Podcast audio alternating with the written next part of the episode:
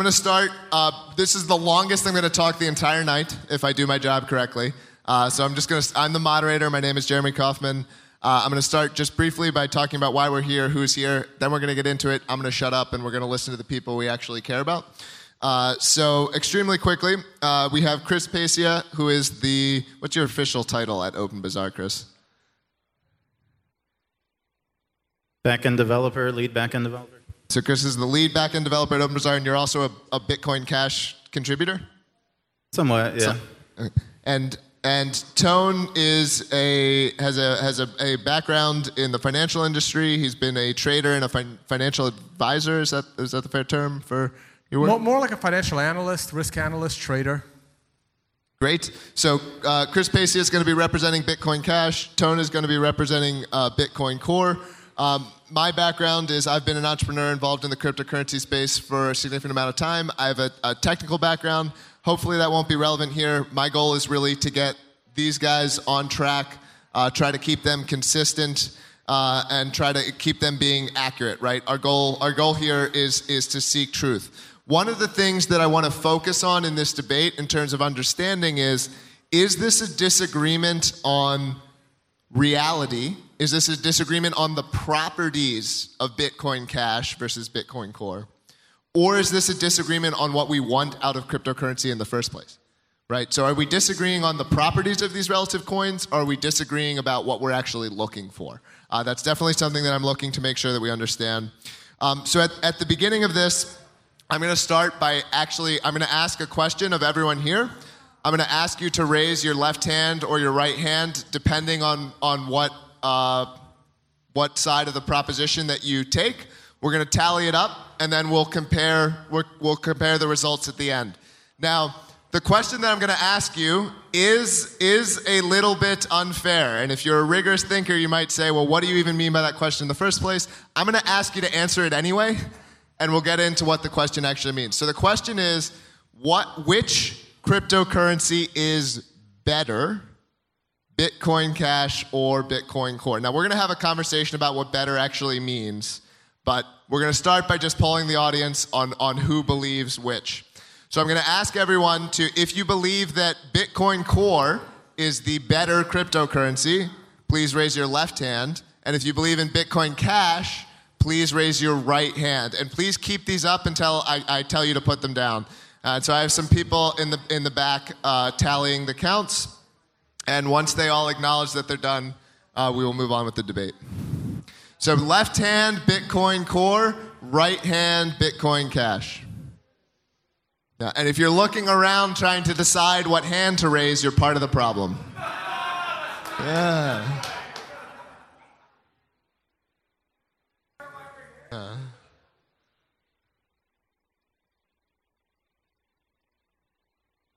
Yeah, we're going to do it again after the presentation. By the way, I don't even know what hand I would raise. I genuinely do not have a strong position in this debate, so I'm, I'm very interested. I'm the problem. Oh, I'm the problem. I, but I knew before I came here. I didn't have to have someone tell me that I was the problem. So, uh, uh, okay. I promise this is it. We're gonna, they're going to talk after this. So, all right. If the, my counters could indicate when they're, I think they're still all counting. So please keep your hands up. I know it's tiring. I know it's tiring. Please, though, support your coin. Your, your, vote, your vote matters. Your vote matters.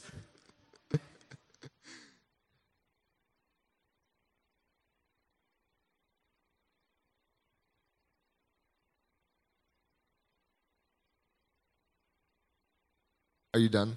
Uh, are you, Steve, are you done? Okay, okay, yeah, wait. And are you done, Brandon? You're still counting. Okay, okay. All right, we're going to move forward. Okay, so uh, what I want, we're gonna, I'm gonna try to give equal time to each of these people, but before I get into them taking the positions about why they support Bitcoin or why they support Bitcoin Core, I, I know this is unexciting, but I'm hoping, I'm really hoping that we're gonna start this debate with agreement, okay? Why do we care? What makes a cryptocurrency good? Okay? And I'll start with, I'll start with Chris here. Um, I could tell you, like, the reason I got into Bitcoin overall, right? I come at it from very much from like a libertarian perspective, anarchist. Um, you know, we spent as libertarians years, decades, centuries, maybe advocating for the gold standard, right? And I mean, it, it frankly, if, if anyone's familiar with the history of the gold standard, particularly in the United States, it, it just it was a mess. It was just riddled with crony capitalism, regulatory capture. The state just you know partnered with the banks to undermine the monetary system to the point where we don't we don't even have a gold standard today, right? They just they just removed the link between gold and paper, and that was that. And so along comes Bitcoin, and my first reaction was like, you know, why, why? Like, why not? You know, what's what's so great about this compared to just gold? And then, you know, it was like the thing that clicked is you know, with Bitcoin, we don't have to go through those like centralized, regulated financial institutions that we did with the gold standard where we need to trade and transact with each other. Bitcoin is a peer to peer protocol. It allows us to transact directly with each other, and it removes the, that choke point that the government used to undermine the gold standard, right? It allows us to trade directly peer to peer with each other. And to me, this is like the big innovation behind Bitcoin. Like I hear some people on tone side of the debate say, well, no, the big innovation behind Bitcoin was just uh, limited supply, right? And I'm like, well, I mean, we've had gold and silver for quite a while. Um, to me, the innovation was the ability to kind of route around those third party institutions that undermine the system. And uh, that, that's like the one thing that's special about cryptocurrency to me. If it wasn't for that, I, I you know, I, I, wouldn't have much to be interested in. Um, and so, you know, when we talk about the debate here, we want to have this, we want to debate like, how is this, the, the, how, how did the systems work in practice that result from these two different visions? And, you know, I want something that's outside of state control. I want a money that's outside of state control. I don't want to default back to a two layer system where, like, you know, the, the second layer is under state control and it's only like, you know, the regulated financial institutions that stick with layer one. So that's kind of like what I see as the, the main benefit is that you have this property of censorship resistance. It's outside of the state control. Tone? All right, well, th- that answer went a little bit beyond what is money. Uh, the simple answer to what is money is confidence. Uh, the more confidence you have uh, in your store of value or medium of exchange, and preferably both, uh, the more useful it actually is as money. Uh, right now, globally, the US dollar has the most confidence in it for two reasons. One, our rule of law is pretty much the best in the first world in general, uh, according uh, compared to other uh, countries in the first world. Yeah, and uh, uh, yes, and that's why the U.S. dollar is the world reserve currency because it is the most trusted. Um, the moment the biggest competitors probably China, and they're pretty far behind. Uh, like if the U.S., if the global government loses confidence in the government of the U.S. in uh, maintaining the printing of money, uh, people think that U.S. dollars are being printed into infinity, but compared to other fiats, it's being printed very little uh, compared to other currencies. So that's what makes the US dollar the world reserve currency. Now, I do agree that um, I don't really, um, like, the fact that Bitcoin is finite at 21 million Bitcoin is not the most important property to me, uh, even though it helps a little, but I don't think that's the most important. The most important thing that you have, uh, for the first time in human history, we have uh, something of value that is just unconfiscatable. We've never had that before. Uh, your property, anything you've owned, uh, people themselves, like everything has always been confiscatable. Uh, even gold, uh, while you could have thought of gold as unconfiscatable long ago because you can hide it, you can bury it in the ground, don't tell anyone, but the technology like metal detectors has uh, no longer made gold unconfiscatable. Uh, it's just Bitcoin. And the two properties that I care about is the fact that it's unconfiscatable and it's censorship resistant value transfer and not everyone's going to have what they want. Um, like just because it's not good for micropayments any given second of any given day, that's a problem for one person, and probably they've started their business. At, you know, it's not ready for that yet. Uh, the technology is too important, and it needs to slowly ease into it. Uh, but you can always make that transaction, and yes, sometimes it will cost you a little more because based on a capitalist system, nothing is free. I mean, I walk around PorcFest, nothing is free. Everything will cost you money. Uh, nothing is free, and neither are Bitcoin transactions. And when the mempool gets gets heavy, uh, you'll have to pay a little more to get that unconfiscatable transaction in. So Tone's answer gave a couple of additional reasons, but I didn't. Did you see anything there that you would really disagree with in terms of why we care? You know, you both said we care that it's censorship resistant, that it can't be, you know, con- that it can't be confiscated is, is is the same thing, I think. So, you know, Tone Tone did talk a little bit more about the trust or faith in the currency as being especially important, but like those answers seem similar to me, and I, I was hoping that they would be. uh, but but did any of you see a part where you disagreed at this point about why do we what do we want out of a currency? And we'll get to plenty of disagreements uh, later. So I'm, I'm hoping I, I we agree here. I, I, will loop back around to why uh, confidence is so important when we talk about you know the developers involved in uh, uh Bcash versus Bitcoin, and uh, so the confidence thing I'll, I'll loop around to that. That's why I focused on that in the beginning. Do you have Do you have anything you want to add before we get into what? Okay. Okay. So I'm going to start. I have specific questions and topics, but what I wanted to start. Uh, so it seems like we're we're, we're generally agreed. We care about cryptocurrency because it is the chance to have money that is outside of control of the state, um, and that and that part of that succeeding does mean we want to trust that it works. Okay. So it seems like we're agreed generally. Not saying 100%, but generally. So I'm going to start with if you guys want to each. Um, I'll I'll time it and say let's try to keep it under like two to three minutes. Uh, intro statements as to why uh, why Bitcoin Cash or Bitcoin Core has these properties that we're we're kind of agreed on. Which you know, why is one better than the other? And we'll get into specific follow up questions afterwards.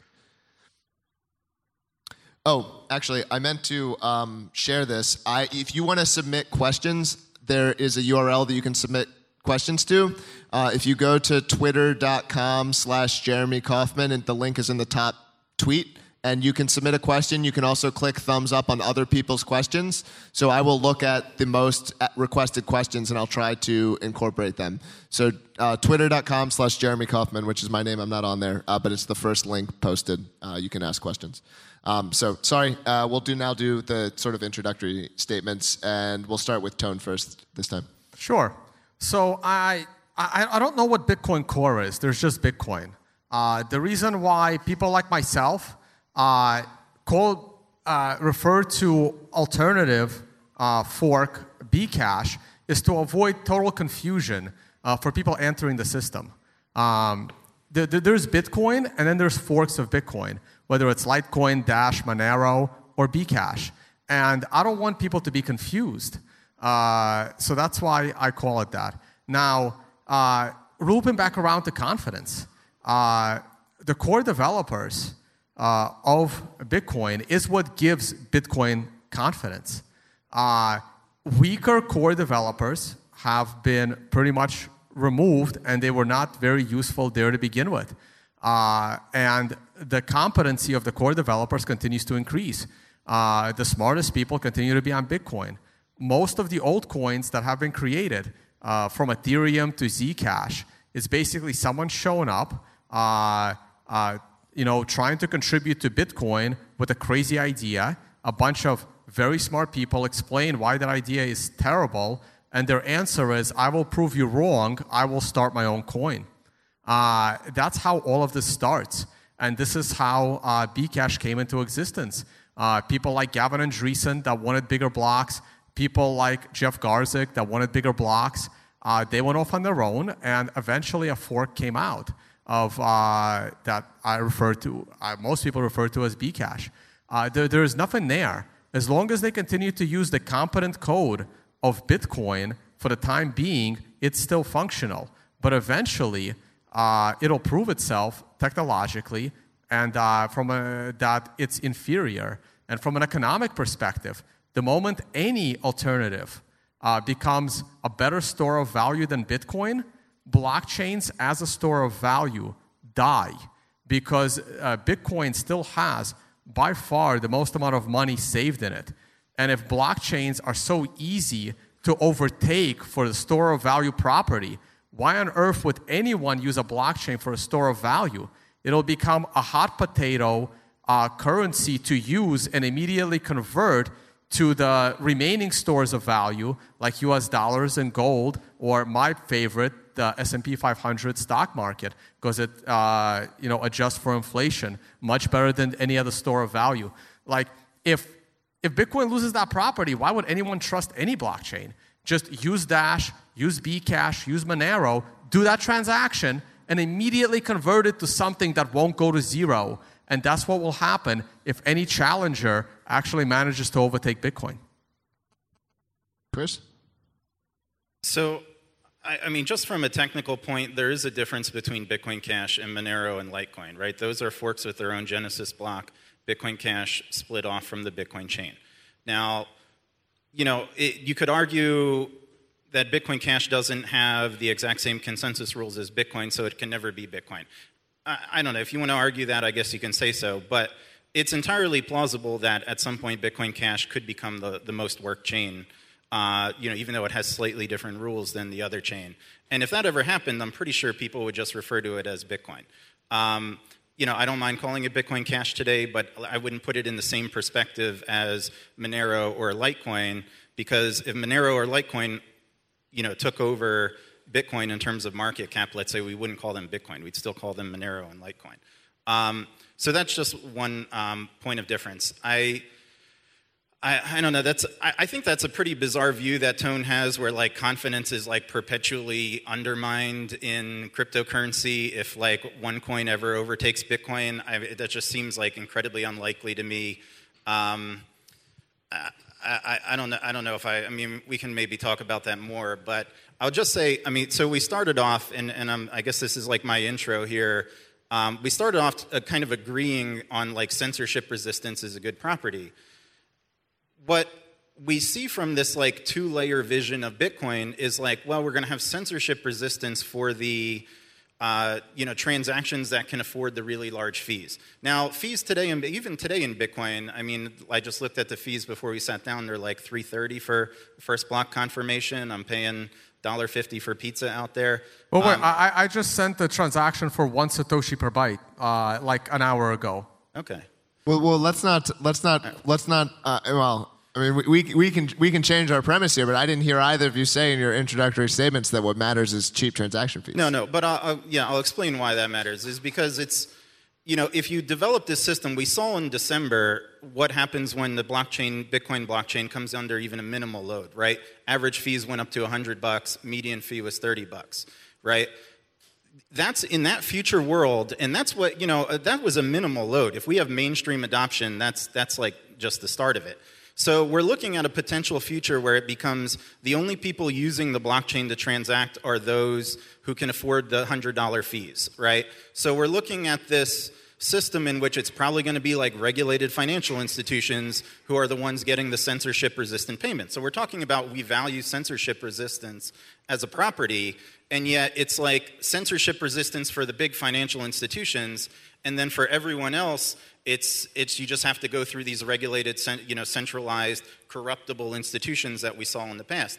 So, um, you know, yeah. So anyway, you can go ahead. Well, I want to disagree with that. I want to disagree with a couple okay, of things. Well, I, I, I wanted to um, kind of clarify. It seems like perhaps we're expanding why we why we care about cryptocurrency a little bit, which I think is fine, and maybe you don't agree with this property, but it sounds like Chris is saying, well, actually, I don't just care about censorship resistance, I care about the usability of it, the affordability of it, that it's not just about it being censorship resistant, that I also desire the, you know, to be able to use it in such a way that I, I don't, it doesn't cost a significant sum to. Yeah, so we, there's this line that's kind of a little snarky where it's like, well, you don't need censorship resistance for your coffee purchase. I don't know personally if I make any transactions that myself personally need censorship resistance. I'm not really about like worried about the government censoring my purchases at Whole Foods or this sort of stuff. It's the idea we want an uncensorable monetary system as a whole. And you know, that's you're not going to get that if you have a system where it's like we say, well, you know, coffee purchases don't need censorship resistance. Well, you know, you're, you're already crowding out nearly every single transaction, with the exception of just, you know, those made by large do, institutions. Do, do you? Well, I just want to I want to do a quick premise check. Do you consider affordability to be part of what makes a cryptocurrency better, or you say I, I care about censorship resistance, affordability be damned. That's all I care about. Um, so I do believe that every payment deserves to be censorship resistant, including your coffee payment. Uh, I, I, agree with that, right? I, I, agree that you should be able to make that, you know, two dollar cup of coffee, and it should be completely censorship resistant and private. Uh, however, uh, you have to look at the bigger picture, and the bigger picture is this is the future, not the current situation.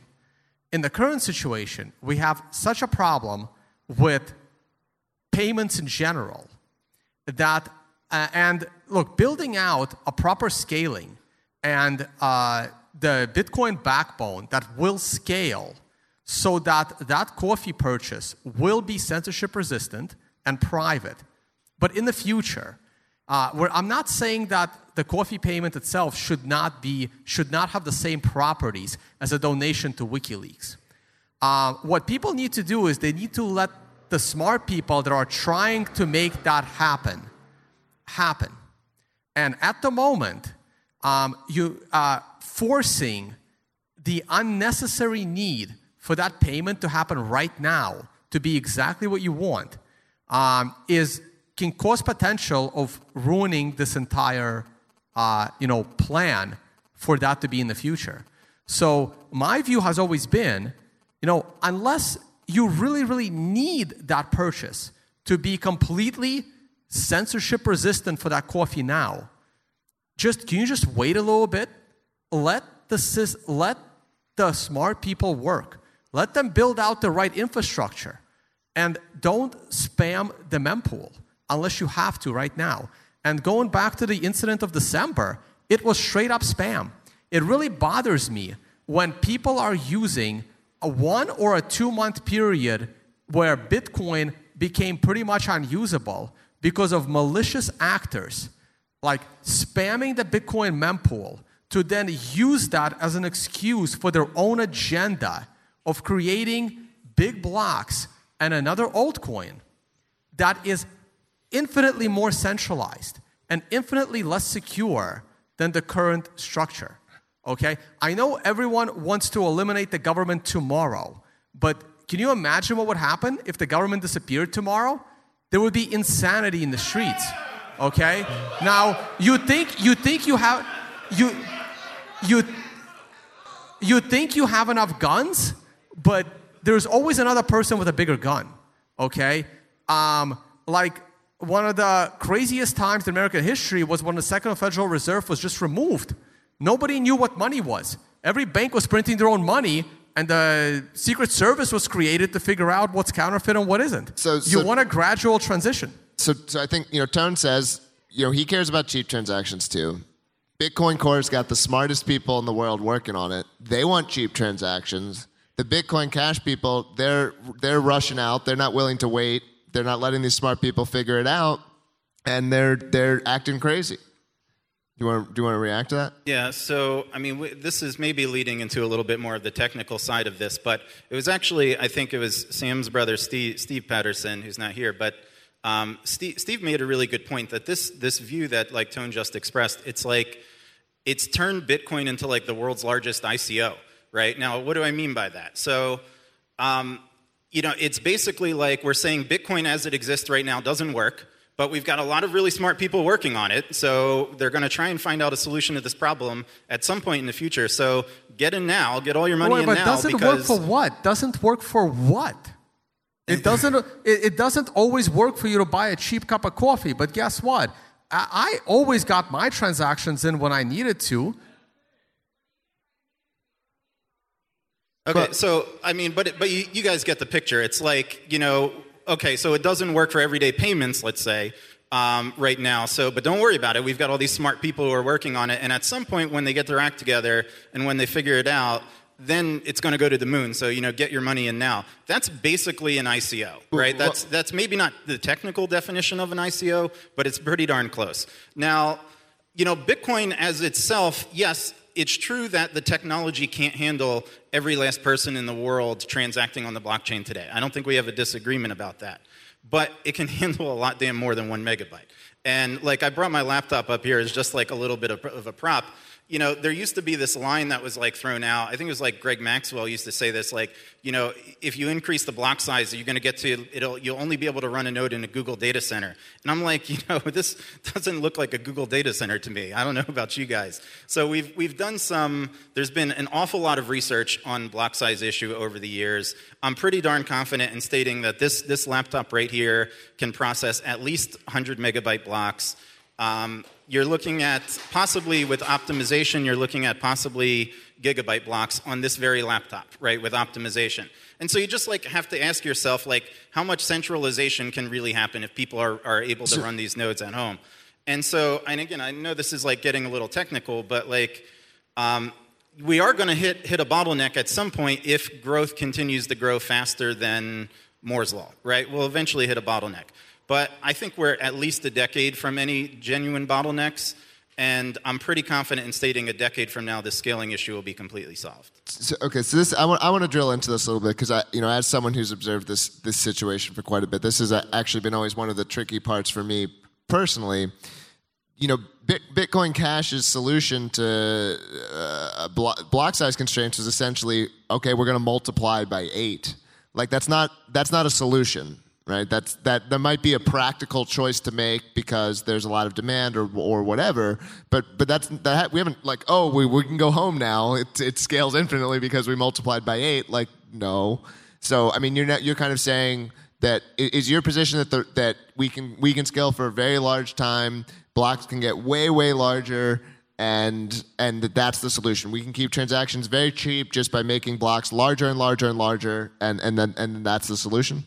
Up, up to a point, yeah. Well, you're going to need, so first off, you're going to need to optimize. The way you scale anything is you're going to push it to the limits, identify bottlenecks, optimize, and wash, rinse, and repeat. And I'm pretty confident that that strategy will effectively get you unlimited scaling at the end of the day. It's not um, just strictly increasing the block size by itself is not going to do it. There's a whole host of other optimizations that are going to be needed in order to do it. And we've already seen like more advanced techniques. We've got you know, Ethereum experimenting with sharding and these other things. We've got ZK snarks, which, uh, or, or, Starks now, that uh, have the potential to uh, like radically change blockchain design and scalability. So uh, there are other things out there. Bitcoin is like it's it's basically still 2009 tech, right? If we want this thing to scale, we're going to have to move past 2009 tech, and it's it's not we're not going to get to global adoption level with how the blockchain exists today, but we can get there with optimization. Do, do you have a reaction to this? Um, yeah, a couple of points. So, um, I mean, uh, 100 megabyte blocks. There's, there's two things there, right? So, first of all, the ability of Bcash to hard fork to a bigger block whenever they feel like it just shows you how centralized the entire ecosystem is. They can pretty much put anything and change it. They can change the 21 million uh, coin cap tomorrow if they wanted to. It is completely centralized and it's miner dependent. Uh, Bitcoin proved that miners do not control the protocol with the user activated well, soft fork of uh, SegWit. I want to I want to stay on the question of what. So it seems to me, you know, we've kind of both said, hey, it would be nice if we'd we'd like it if our transactions were censorship resistant and they would be cheap. Chris says well, we can we um, can get both those things by just making blocks larger. Well, uh, Bitcoin Core kind of says, well, no, actually, we don't think we can solve this problem just by making blocks okay. larger, right? Well, uh, it's okay. So so let me back up here, right? It's not that the uh, the developers uh, that are referred to as Bitcoin Core. It's not that they uh, it's not that they said you can't have bigger blocks. It's that they understand that you can't force the entire world to upgrade your node to a bigger block, right? It's not like every core developer was gonna wave a magic wand and get every person in the world to update their software, right? How many people or companies you know of still run Windows XP? You can't force people to do anything, okay? Now, they knew this. Um, there was no way uh, Bitcoin was going to a bigger block. It's just not possible. The only time you can actually force people to use to upgrade software is in the case of a bug that can destroy the whole thing. Whenever you have a choice, Bitcoin was going to split. So that option, and they explored the idea of going to a bigger block, and they realized real quick it's actually impossible. It was going to fork, and it could have been worse. Right now, Bitcoin is still 90% dominant over Bcash, but if the Bitcoin Core developers would have suggested a bigger block, it could have been 50 50 right now. And then nobody would know what's Bitcoin. And then the whole thing could have just, everything could have just been in disarray, okay? So you can't force people. Let's start there. It wasn't possible. The reason why Bcash right now can do whatever it wants is because they're pretty centralized and everyone is on the same page. And that's not what Bitcoin is. That's not what decentralization is. It's supposed to be hard. The reason why Bitcoin is still running on 2009 tech is more confidence that the most important things in the Bitcoin protocol are not going to change because no one has the power to change them. So it wasn't, it was less about the technical merits or negatives of larger blocks and more about the pr- pragmatic concerns around how you would. It was, it was both. There's also a lot of uh, negatives that come with a larger block. Now, these negatives may not be seen in a 2 megabyte block, they may not be seen in an 8 megabyte block, but once you start going to a 32 megabyte block and beyond, you are encouraging miner centralization.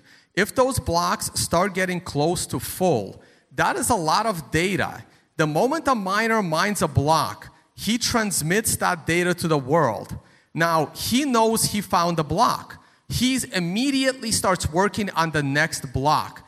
But other miners have to validate that block. Be, uh, they don't have to. They can trust that that guy did the right thing, but they generally validate. That takes time. Might take half a second right now, less than half a second. Once that block gets to 32 megabytes, 100 megabytes, it's got to move around the world. That's going to take a couple of seconds. That means a miner has a couple of seconds uh, to find the next block. A couple of seconds is huge in Bitcoin with the current hash rate. Okay, so the biggest miner has an advantage on mining the next block as blocks get bigger and bigger and bigger. This is very known to the core developers. And you are encouraging miner centralization to the point where there's only one miner because he has the advantage on every single block. And I, I just want to say what Tone's talking about is true, but it's basically like a solved issue. So we've got block compression running on the network for several years now. Blocks are already transmitted at really tiny, they're, they compress down with the compact block protocol. We've got other protocols like Graphene that can compress it down to one tenth of the existing compact blocks. And kind of even looking beyond that, we've got um, we've got pre-consensus algorithms like weak blocks. There's also one called Ansible, which is kind of cool that can essentially enable blocks to transmit at just like a header, like basically like 80 bytes. So we can like get to the point, the header plus maybe the diff in transactions. So like we can get to the point where like a 100 megabyte block transmits faster than blocks did on the Bitcoin network in 2012. Um, so I mean, what Tone was basically mentioning, again, that's 2009 tech. We've moved beyond that. So I want to stay on for scaling just a little bit longer before we move on to some other topics like the relative hash rate, which I think is a, a very interesting one to talk about. Um, Chris, it sounds like you're saying we can keep transactions cheap, we can keep them on chain, we can do it simply by increasing the block size. In your view, is there any more to it than that?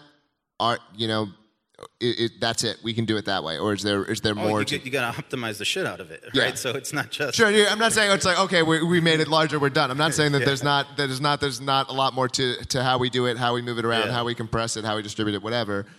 But but there's not okay. But I think what what's your I'll, position? I'll mention any? something else. Like um, now there's uh, I think it's a conspiracy theory when people say that uh, second layer transactions through Lightning are going to be centralized. I, believe that Lightning transactions are going to be more private than on chain transactions because it's a lot easier to build uh, privacy in that second layer. It's, uh, it, and there's lots of smart people talking about this already. But I will say on the transaction fee, however, look, do we all, okay, raise your hand if you want to see Bitcoin at over $1 million a coin any, big, any Bitcoin, uh, whether you believe in uh, Bcash or Bitcoin, right? Do you want that coin to be over a million dollars a coin?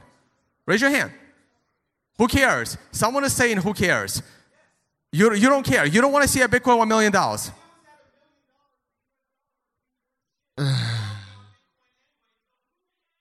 Fine. Do you want okay? Do you want Bitcoin to?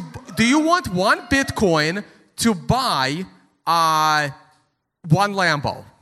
Let's forget about U.S. dollars. Do you want one Bitcoin to be equivalent Wait. of a Lambo? But Okay. So it doesn't matter what you think Bitcoin is. Here, here, here here's why. Here's where I'm going. yeah, Here, here's where I'm going with this, right? Because of the laws of computer science, your transaction, and this is a problem for all blockchains, your transactions are calculated in the currency of the blockchain. So your transactions are calculated as one Satoshi per byte. When the price of Bitcoin went from $1,000 to $20,000, one Satoshi went up 20 times in price by default in dollar terms. So when your transaction is calculated one Satoshi per byte and you want that transaction to be on the chain, your transaction fee automatically goes up 20x Whoa, whoa, by the way the system runs. no, no, no, no. Hold on, Automatically. Hold on, hold on. I, as, as I'm gonna, I'm gonna, I'm gonna do an economics check on this one. The price of the price of uh, transaction is driven by the demand for the block space. It's not driven by the price of the coin. It's, it's driven by the demand for the block space. If, if, if the cost of a transaction goes up by 20x, people may just perform fewer transactions. It, it doesn't necessarily As follow. Jeremy said, he wouldn't debate. Well, I, uh, I, I, my, I, my wait, wait, goal wait, is, is to, hold on, hold on, is, wait, wait. You just ac- said you just said if the cost of a transaction goes up, people will perform more transactions. People perform- But yet there was a problem with this in December when the cost of a transaction went up and people were mad that they had to do less transactions. Well, I gotta be clear. I have a lot of problems with Bitcoin Cash. I just I do have a larger problem with improper economic thinking. So, um, okay, let's let's. Uh, I, I I I don't think you were. Not, I'm not trying to say that, that, that, that you were wrong about that. I think simply that, that just saying it goes up that that's a strict multiple is, is technically incorrect. All right, um, that this doesn't matter. It's a small point. Okay, let's talk about. I want to come back to a really central point. Okay. We said we care about censorship resistance. Okay, what provides censorship resistance? Proof of work, the amount of energy that's being dedicated to a chain. Not, no, not, not only that, that's partly. Uh, the biggest thing that provides censorship resistance is the competency of the code and making sure no one is sneaking in some kind of a back door. No one is sneaking in a bug into the code.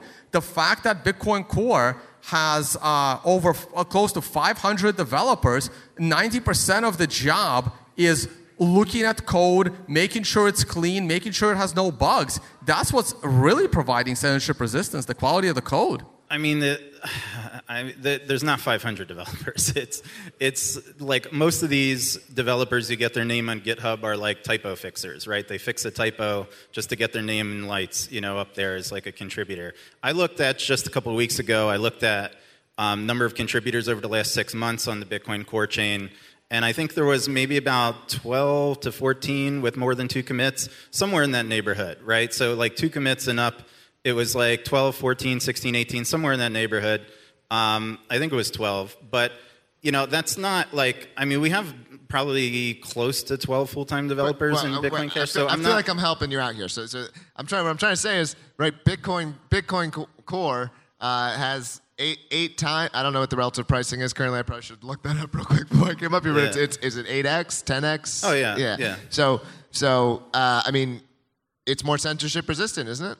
Uh, I don't look. My view of the price of these things today is it's like almost all speculation, right? It's like all of these coins have very little real world usage, and I mean, what are people speculating about? They're speculating about future real world usage. Um, so uh, you know, it, it, it, this is just how it's shaking out due to people speculating. I think Bitcoin has a very strong incumbency bias. I think if it had been the opposite and like there was, let's say, 32 megabyte blocks, which was kind of like the original network protocol limit, and you had a group of developers wanted to break off and said, no, it's got to be one megabyte. Um, I, you know, I'd struggle to see if that coin would even be in the top 100 on the coin market Well, cap list. but but isn't right? Bitcoin? But I mean, just I'm just saying, like strictly factually speaking, you can say, okay, I don't think this is the way it's going to be in the future or, or whatever. But like, I mean, strictly factually speaking, isn't Bitcoin Cash less censorship resistant? It would be easier for a state actor or private individual who wanted to disrupt the network. It'd be easier for them to do that to Bitcoin Cash than to Bitcoin right now. It, it definitely does. There, you're right in that it definitely does have uh, less accumulated work, less share of the mining share of the SHA-256 algorithm.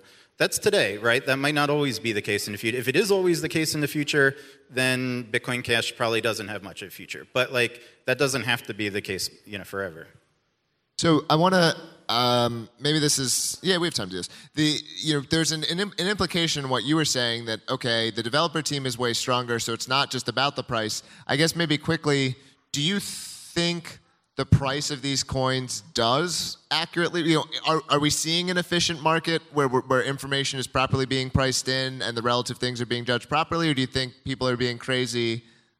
Yeah. okay uh, that's a good question. Um, so the the price of bitcoin uh, versus bcash tend to reflect like twitter polls uh, in general right? Like if you ask people what is bitcoin uh, it's about 85 to 90% of the people say bit, uh, BTC versus BCH as Bitcoin.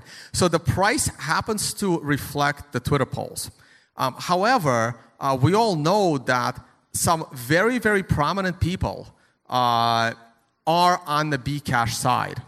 And these people have a large amount of Bitcoin, uh, had a large amount of Bitcoin. I don't know how much they've converted uh, to Bcash. And um, uh, the Bcash side has the biggest miner on their side.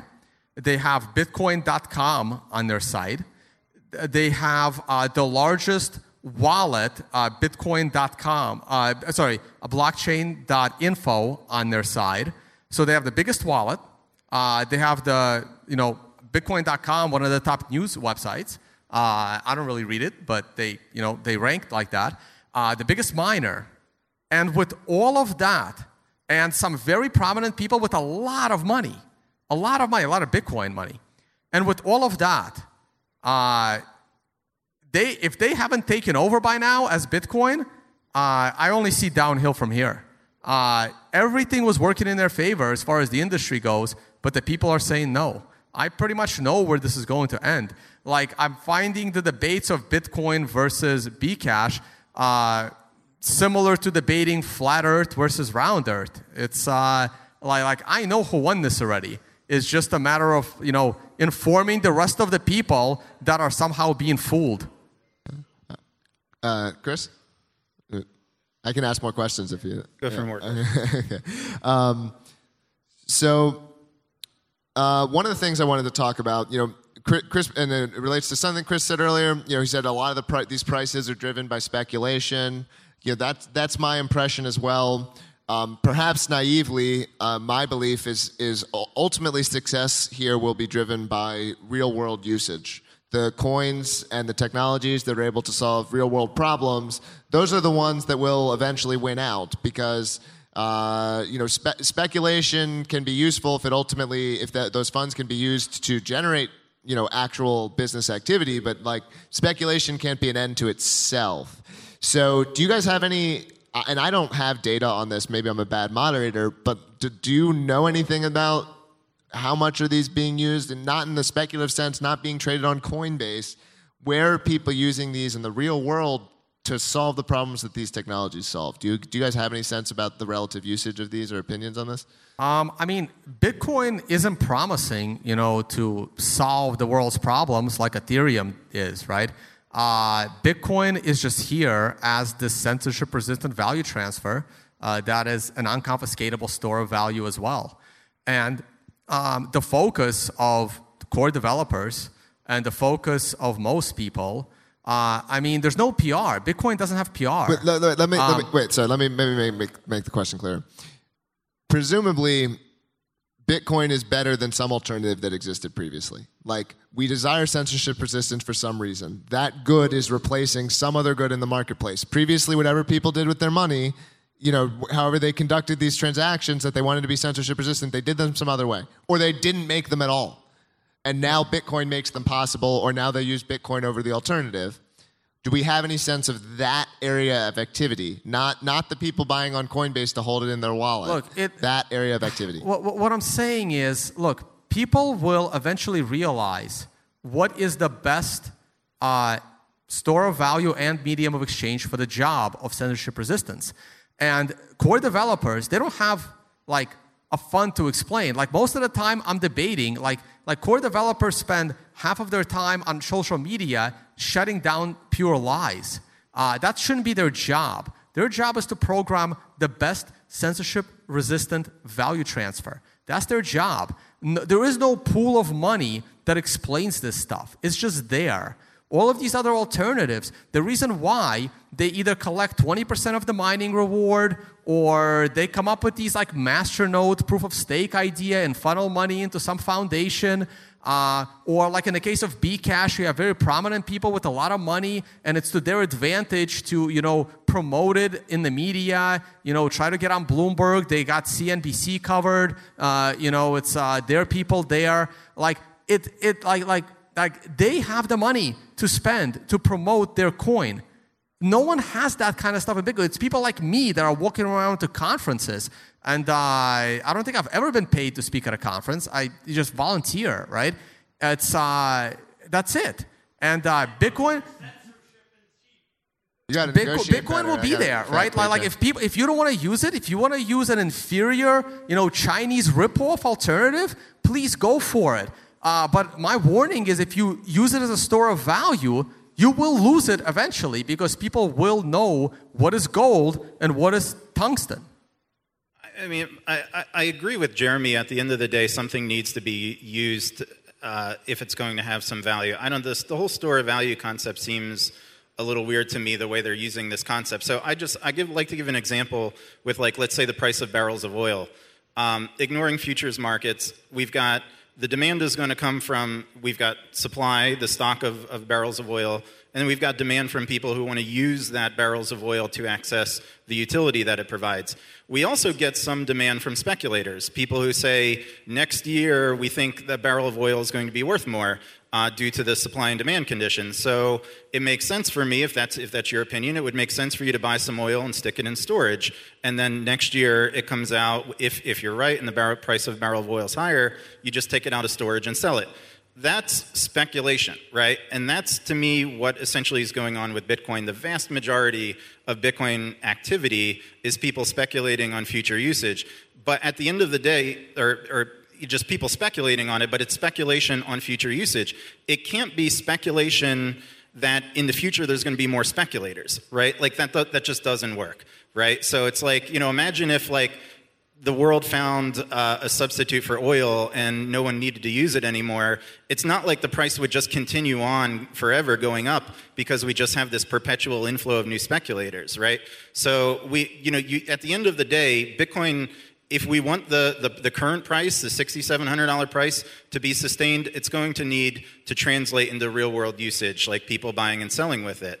And, uh, you know, I don't, I, to answer Jeremy's question, I don't have any good hard metrics on real world usage, but it doesn't strike me as an awful lot. Just, just to clarify, I would consider store value a real world usage. Like if people are saying that this is, this, I used to put my money in a bank account and now I'm putting it in Bitcoin and that's sincerely supplant, you know, that, that, that would count. I mean, it's more like, yeah, yeah. But not uh, like you know, what are you speculating on at that point? If no one, if you're not speculating that people are going to be accessing, you know, demanding it for the utility in the future.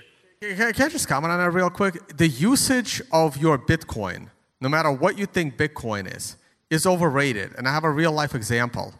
I, um, I, have, um, I have to pay people for certain work. Uh, um, for, you know, I'm a content creator, you know, uh, some graphic design stuff, some of the other stuff uh, website stuff. I have to pay people. I have to pay, you know, like uh, short-term contracts. And a lot of these people, they're Bitcoiners. They're die-hard Bitcoin maximalists like myself, but they have real-life bills. So all of the money I pay them in Bitcoin immediately gets sold on the open market, converted to fiat for them to pay their bills, dropping the price of Bitcoin. Okay? Every time I spend my Bitcoin, I lower the price of Bitcoin. I don't raise it. Yeah. Yeah. All right. Uh, but there's also a flip side of that. The person who's taking your Bitcoin is demanding it too. So it's not, you know, you're not you're not per se lowering it. We're we're, we're almost out of time. I would let, what I'd like to do is give uh, each of you two to three minutes to make any any final statements as to uh, why uh, BCH or BTC is is better. Uh, if you want to make any comments about the future and the way that things would play out, uh, you're welcome to include those. And then we'll do one one final poll, and that will be the end of our, our wonderful conversation here. Who went first? First time I should do it the opposite way. So, uh, who, who who had the? Okay. All Go right. for it. Seems like no one cares. So, all right, Chris, we can go. All right. I, I so I, I think at the end of the day, like I said, my goal with this is I want to build, you know, a, a system that's like outside of government control, and I, I care about the properties of the system. Um, and right now, you know, cryptocurrency, the way they've they've currently been designed, have pretty darn good properties. They're, they're censorship resistant. Um, they're they're very difficult for governments to get involved with and, and regulate. We're seeing like proposals like Saif Saifedean, I think his name is, his book, like the Bitcoin standard. Maybe that's not a proposal, but like, you know, like that type of system is going to be subject to the same fate as the existing gold standard, right? If you're going to have this, like, we're just going to build banks on top of, you know, a, a layer one Bitcoin system, and everyone's just going to interact with the banks, you can expect the same type of result. Now, we, maybe Lightning might be different than that, right? Like, Lightning has some properties that it can um, you know, it, it, seems like it could be better than that system. But it also, there's a lot of reason to be skeptical about Lightning. We didn't spend any time talking about this, so maybe I'll just kind of like briefly touch upon it. But it kind of goes back to the original idea of like this is, has like an ICO type feel to it. We have this very speculative technology. We don't know if it's going to work. Um, there's uh, some reasons I won't, and I've got to maybe I can get to it in the Q and A. But we've got some reasons to think that you know it's probably a little bit of a long shot. So um, you know, it's, it's like we've got technology that we know works, we know can continue to work for quite a while, and we can be pretty confident in our ability to keep it working, you know, for as long as that we need to. Tone? Uh, believing in uh, Bcash is equivalent to believing that Craig Wright is the Satoshi, and you will follow this fake Satoshi right over the cliff. Mic drop. Okay. Uh, uh, uh, uh. Hey. Hey. Hey. I'm respectful to hey, the mic, this is a, unlike the this people is a voting facility. We're trying to encourage impartiality. Uh, so, okay. I, I think we're gonna uh, close it up here. Is are, will you guys have the ability to take questions afterwards? Okay. So no, well, not necessarily here, but we'll walk outside. Uh, if I could, if my helpers are still around and we could do one more uh, poll counting, that'd be appreciated. Uh, so if you were here at the beginning. I asked people to raise, uh, so please only vote if you were here at the original vote. If you weren't here for the original vote, uh, please do not vote. Uh, but at the conclusion of this debate, please raise your left hand if you uh, uh, are a supporter of Bitcoin Core as the future of, uh, as the better cryptocurrency, and Bitcoin Cash right hand. So left hand Bitcoin Core, Bitcoin Cash right hand. and and my, uh, my, my wonderful assistants are, are counting now. So thank you. Please keep your hands up.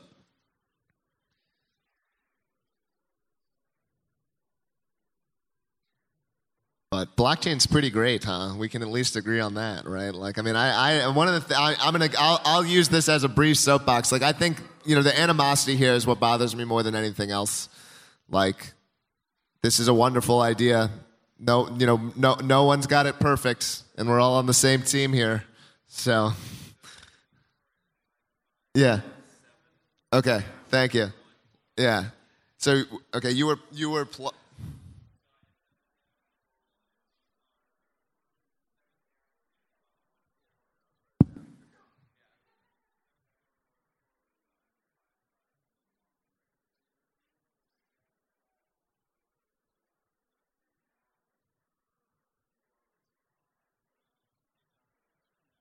Oh yeah, no problem. You, you do agree that this counting thing is completely insane, right?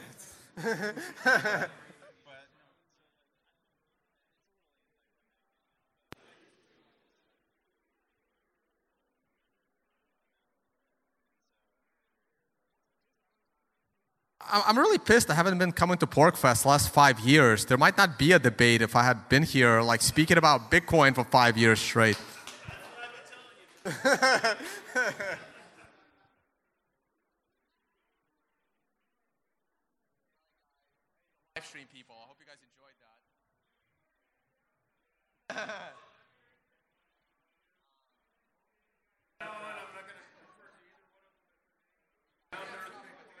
Live streaming.